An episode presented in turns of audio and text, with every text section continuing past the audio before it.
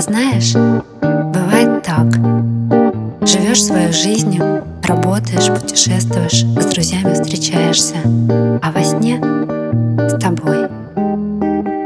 Там, в доме у озера, есть мы, есть диван, на котором уютно, есть пес, что встречает нас у дверей, есть пирог, который ты очень любишь, и я пеку его для тебя, когда на ветвях деревьев, что у дома, зреют яблоки. Там, в доме озера, нет слов. Там мы молчим и чувствуем, глазами общаемся, прикосновениями. Там говорят наши души. Но если бы там были слова, я бы закричала «Проснись немедленно!» Ты каждый день проходишь мимо, не узнавая.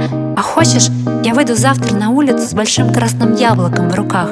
Как Ева Кадаму, как мастеру Маргарита. Хочешь, я встану площади посреди с картиной, что висит на стене в доме у озера. На ней Златовласка и рыцарь. И ты остановишься среди толпы, две параллельных реальности склеив, подойдя, взглядом сбросишь. А будет ли к сегодня пирог? Я вижу, Созрели яблоки,